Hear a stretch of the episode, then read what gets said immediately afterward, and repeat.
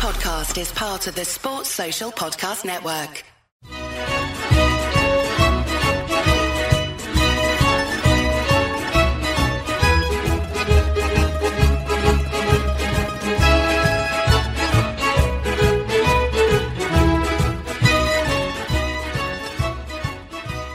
Hello and welcome to another edition of the Forza Napoli Calcio podcast. This is a podcast all about Napoli, of course, but you don't have to be a Napoli fan to enjoy it. If you're a Serie A fan, if you're a football fan, looking for the inside scoop on all things Napoli, this is the place to be. I'm your host, Joe Fischetti. Thank you so, so much for listening. I have three parts for you today. In part one, I'll review our latest Primavera match. In part two, I'll review our latest Femminile match and in part 3, I'll preview our final match of the calendar year, which is against Spezia on Wednesday. So let's start with the Primavera, who played our 13th match of the season on Sunday. We played against Roma, who have been at the top of the table for quite some time now, and they've been slowly pulling away from the rest of the pack.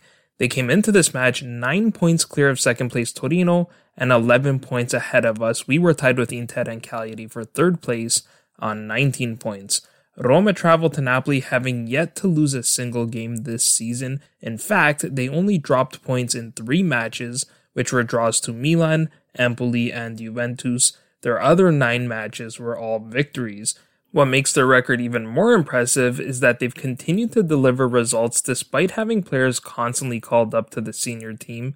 Jose Mourinho has basically abandoned his reserve players and use Primavera players instead. The most notable call up has been Felix Afena-Gyan, who was the Primavera's leading goal scorer before he got the call up, and now he's a regular fixture on the senior team. Afena-Gyan had six goals through the first five matches of the season before he was called up to the senior team, but his strike partner Joel Volkerling Persson has carried the torch. He has four goals and two assists since match day six.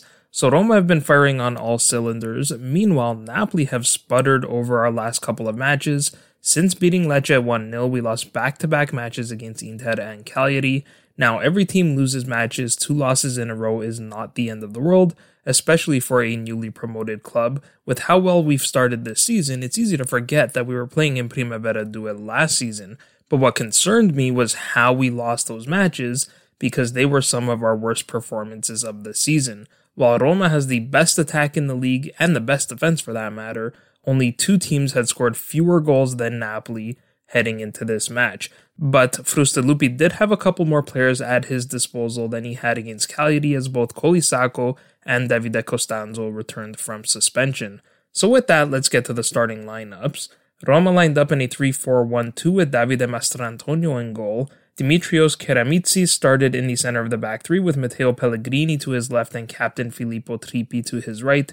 Giacomo Faticanti and Benjamin Tahirovic started in the center of the midfield, with Jan Oliveras on the left side and Quarentin Luakima on the right side. Alessio Riccardi played as the trequartista, and Volkerling Persson and Luigi Cherubini played as the dual strikers. For Napoli, Nicolo Frustalupi switched from his usual 3-4-1-2 to a 3-5-2 with Hubert Idasiak in goal. Benedetto Barba played in the center of the back three with Davide Costanzo to his left and Daniel Hisai to his right. Antonio Vergara started in the center of the midfield with Coli Saco to his left and Alessandro Spavone to his right. Enrico Giannini got only his second start of the season playing as the left wing back, and Matteo Marchisano started at right wing back. Finally, Antonio Cioffi and Giuseppe D'Agostino started as the front two, which relegated Giuseppe Ambrosino to the bench. So those were the starting lineups. Next, let's get to the match. It was a bright sunny day at Cercola, which was nice to see after playing in such dreadful conditions against Cagliari, Roma got the first chance of the match in the eighth minute from a corner kick. Riccardi played an outswinging cross into the area. Giannini headed the ball out, but only to the edge of the area, and it fell for Cherubini, who hit the ball fiercely from about 25 yards out, but the ball drifted just wide of the upright. I thought Tahirovic was making his presence felt early in the match. In the 16th minute, he played a gorgeous ball to Riccardi with the outside of his right boot, which nearly led to an excellent scoring opportunity, but Costanzo made an important clearance.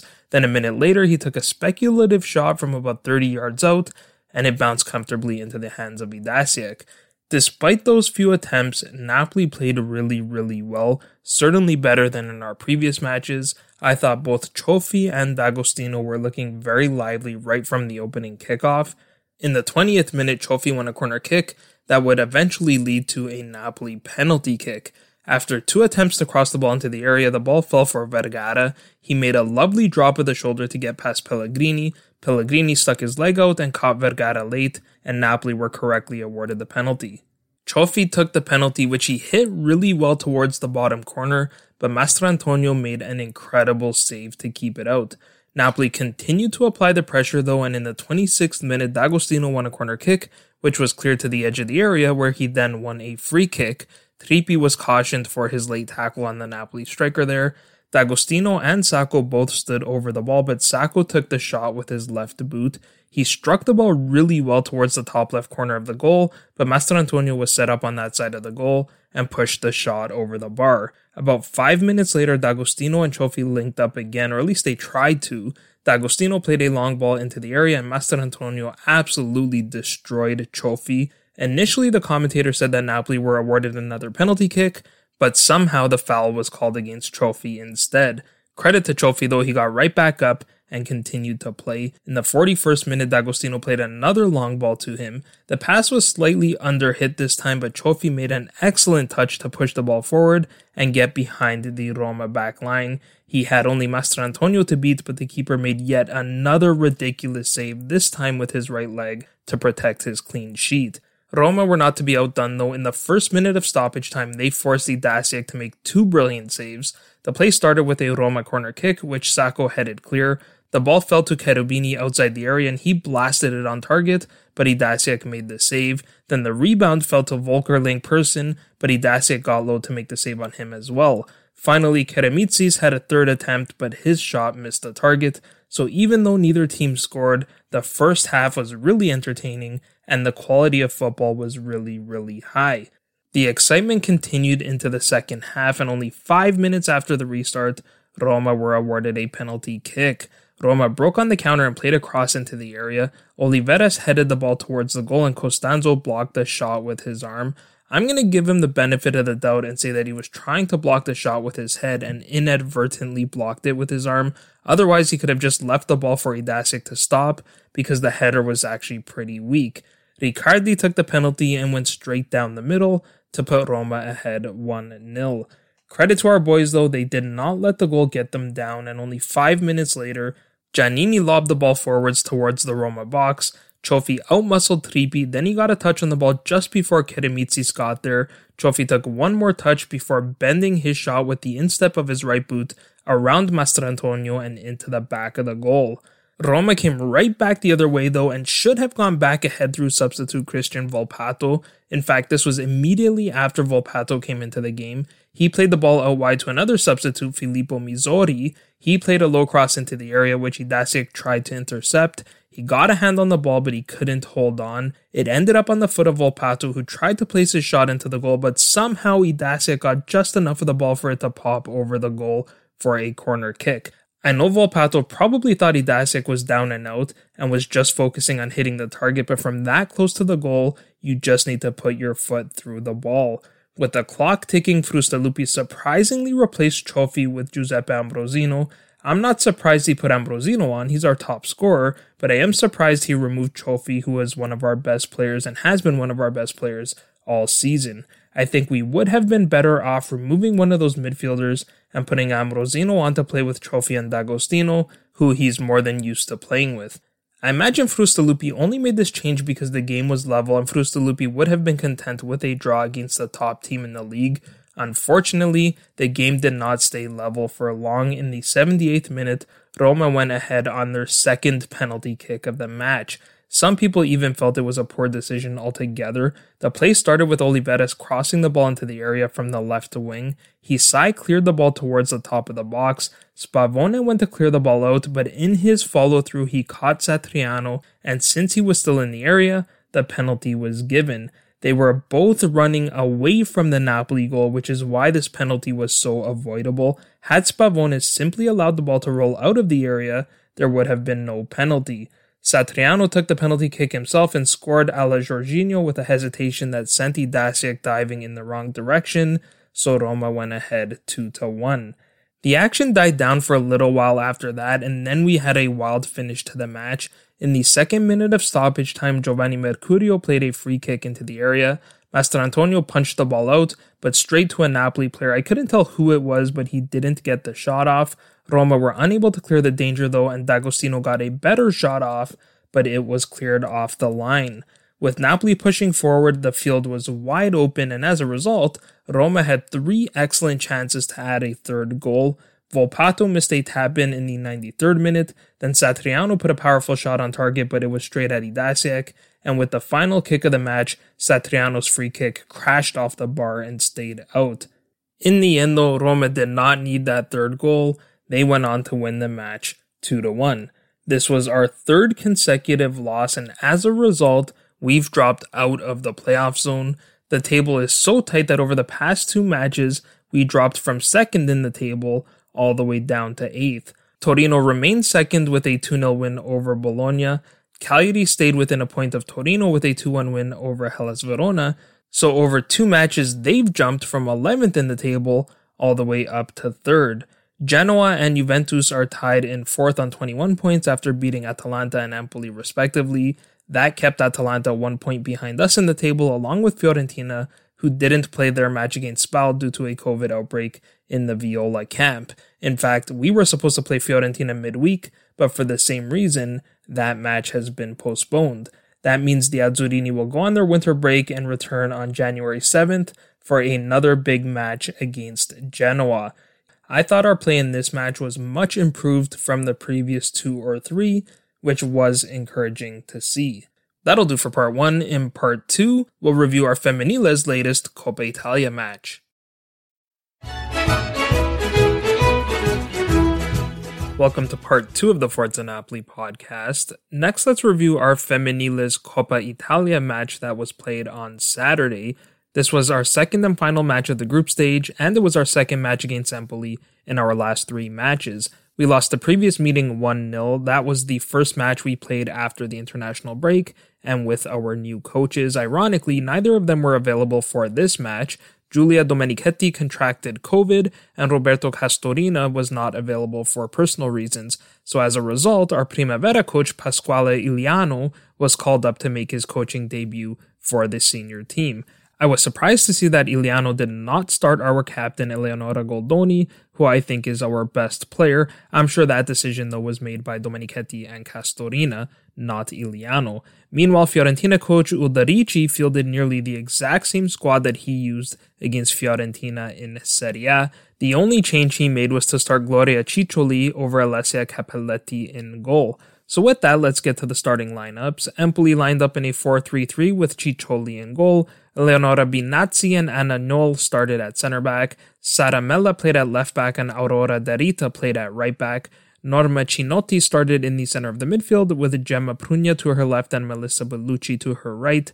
Shante Dompig started on the left wing, Elisabetta Oliviero started on the right wing, and Isotta Nocchi started at striker. So two ex-Napoli players started in the Empoli front three. Napoli lined up in a 4-3-3 as well with Yolanda Aguirre in goal. Paola Di Marino and Hedin Corrado started at center back. Marie Awona played at left back and Sadie Abramson played at right back. Sara Tui started in the center of the midfield with Sofia Colombo to her left and Emma Severini to her right. Evie Popadinova started on the left wing, Kaya Ertsen started on the right wing, and Sole James started at striker. Unfortunately, where I am, not even the highlights were available for this match, but between the two clubs' websites and Twitter accounts, I've managed to put together a fairly comprehensive review. Empoli had the first chance of the match after a mental lapse by Aguirre, who picked up the back pass from Corrado. As a result, Empoli were awarded an indirect free kick, which was taken by Prugna, but nothing came of it. There was a scrum in the area before Nocchi missed the target. A minute later, Napoli had a chance at the other end, also from a free kick, but Sole wasn't able to score. Napoli continued to push forward and created quite a few chances around the midway point of the first half. First, Sara Tui tried her luck from distance, but her shot finished over the bar. Then immediately after that, Sole and Popadinova combined before Popadinova's shot finished just wide of the mark. Sara Tui got another chance a minute later. This time she hit the target, but her shot, which was destined for the bottom corner, was stopped by Cicciolo.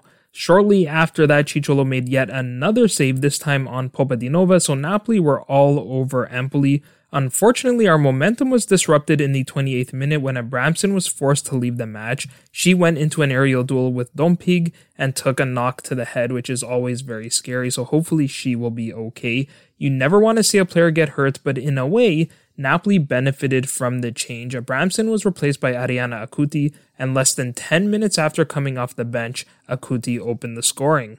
In the 35th minute, Acuti got behind the Empoli back line and the flag stayed down. She beat the challenging Cicciolo with a diagonal shot that put Napoli ahead 1 0. That was Acuti's second goal of the season. Her first goal was the only one in our 1 0 victory over Fiorentina in Serie A. Empoli responded really well though. First, Prugna played the ball to Dompig, but her shot caught too much of the goal, and Aguirre made the save. Then in the 40th minute, Cinotti took advantage of the indecision of our back line and scored the equalizer only five minutes after we took the lead. Empoli nearly went ahead just before the break, but Di Marino made an important block on Knoll after a wild scramble in the area, so the first half ended all level at 1. Unfortunately, Aguirre picked up a knock, so she was replaced by our friend of the pod, Kelly Cavaro, who played in goal for the second half. The second half was a bit quieter than the first, but we still created our chances. In the 64th minute, Colombo tested Cicciolo, but the keeper made another save. Then in the 70th minute, Ertzen, Acuti, and James combined to create a chance, but Cinotti made a good block. Finally, in the 75th minute, Di Marino was the first to the ball on Ertzen's corner kick, but her header just missed the target. So Napoli were certainly the more positive side. We definitely created more chances to score, and we probably deserved the second goal, but ultimately the match finished 1 1. As I mentioned in a previous episode, the other two matches in the group stage also finished 1 1, which means all three teams in the group, the other being Chievo Verona's women, finished tied in every single category points, goals for, goals against, and therefore goal differential. That means the team to advance to the knockout stage, which is the quarterfinals, will be determined by a random draw. Napoli's goal scorer Ariana Acuti spoke to the media after the match. She said, This one by one is the result of that determination that was asked of us and that we finally put on the field. Also, thanks to the fact that in the last few days we looked into each other's eyes, speaking clearly between us. Regarding the second half of the Serie A season, she said, We must do everything to achieve the goal, but we must always put today's attitude on the field, the coverage of the spaces, and the attention that has characterized today's performance. The Femminile are now on winter break, so the second half of the season will not commence until the new year. We play our return fixture against Inter on January 16th We'll be playing that match and every other match of the season without Ilaria Capitanelli. She has returned to Bari, who had loaned us to her at the start of the season. In her place, we've signed 28 year old striker Romina Pina, who was a part of the Pomigliano team that earned promotion to Serie A last season. She scored 13 goals in that season, as well as in the 2018 19 season with Chievo. This season, she has scored two goals in eight appearances before joining Napoli. That will do for part two. In part three, we'll preview our match on Wednesday against Spezia.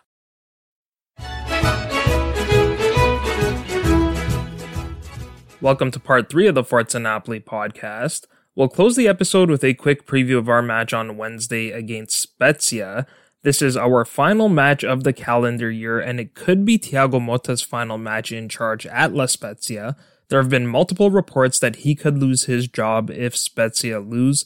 It's been a rough ride for Motta so far this season. His team has collected only three wins and four draws.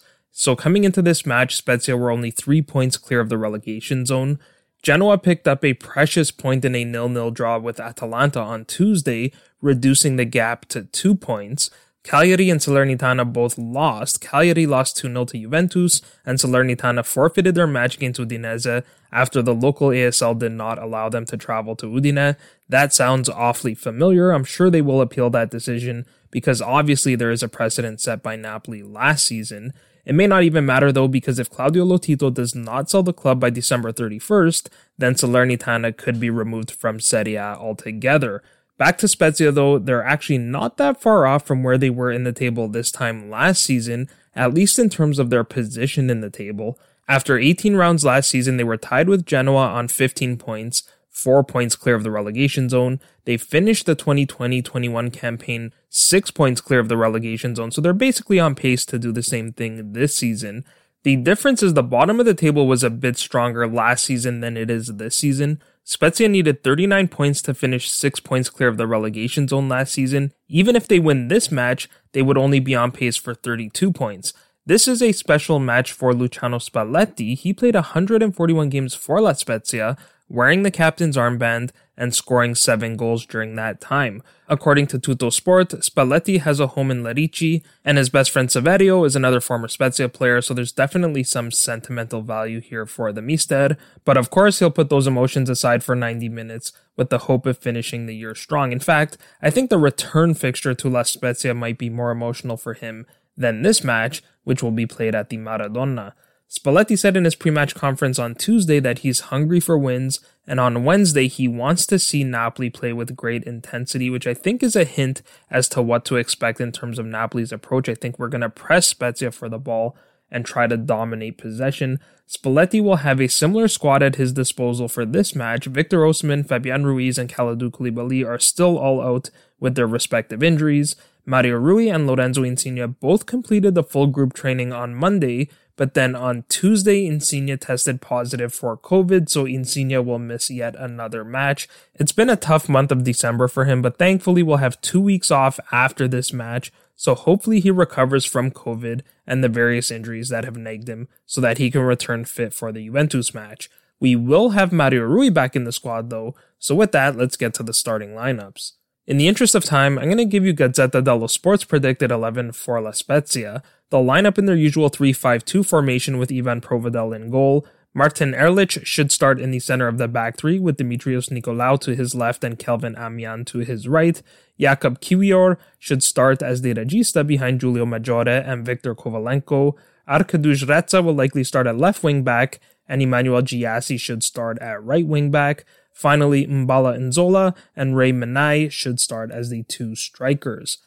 For Napoli, Luciano Spalletti will likely stick to the 4-2-3-1 again with David Ospina in goal. With Koulibaly out and Manolas gone, Juan Jesus and Amir Rrahmani will start again at center back.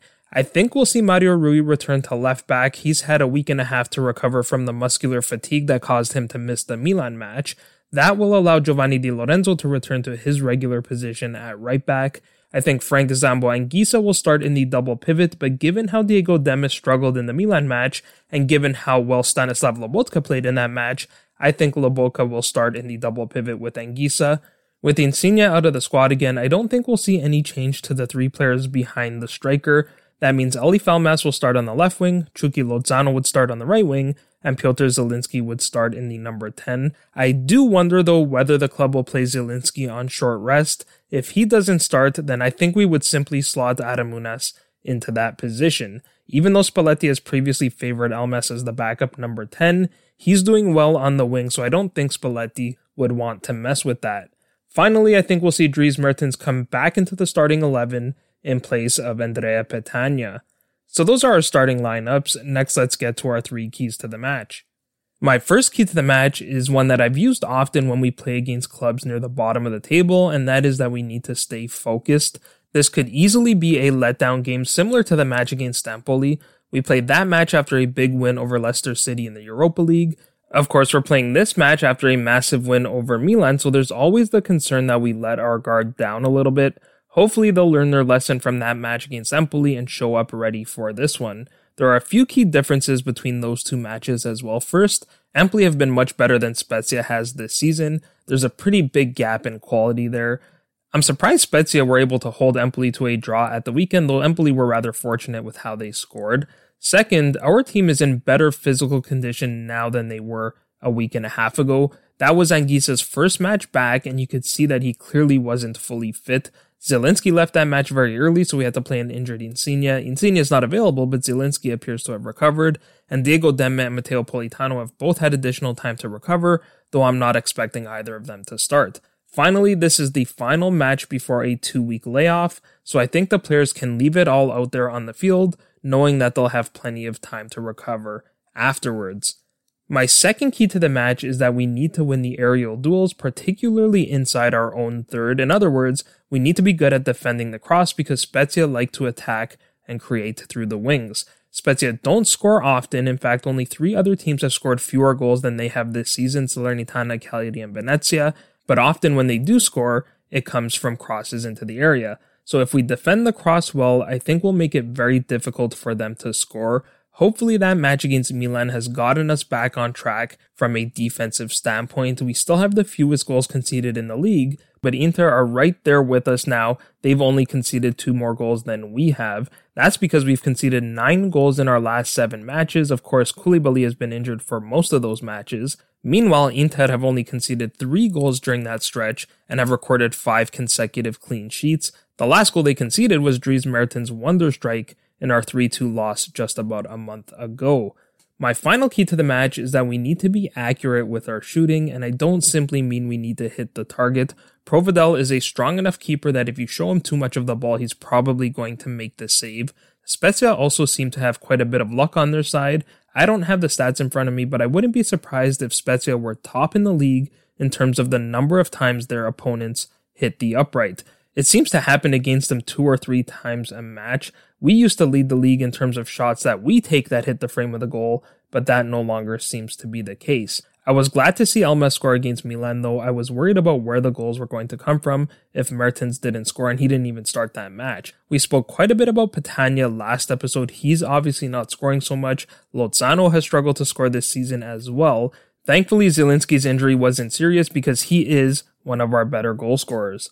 For my prediction, I'm going to go with a 3 0 Napoli win on goals from the three players I just mentioned Mertens, Elmas, and Zielinski, though I'd love to see Rrahmani get one. He's been outstanding for us this season, and he's actually quite good in the air on set pieces. I don't think this will be a letdown performance, as I talked about in our keys to the match. Quite the contrary. I think Spalletti wants to make a statement before we wrap up the calendar year. I know we've dropped a lot of points in the last month or so, but if you told me at the start of November that we'd have to play a stretch of games against Hellas Verona, Inter, Lazio, Sassuolo, Atalanta, and Milan, and that we'd have to play most of those games without our best striker, our best midfielders, and our best center back, if you told me all of that and said that we'd come out only four points back of first place, I think I'd be quite content with that.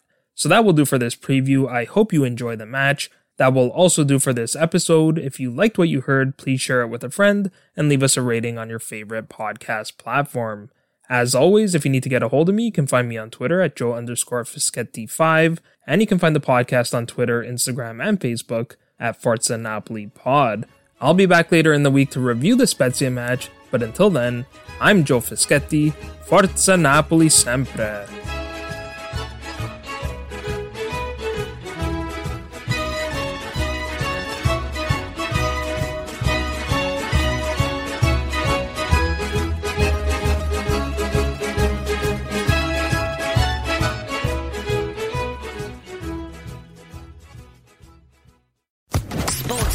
Podcast Network.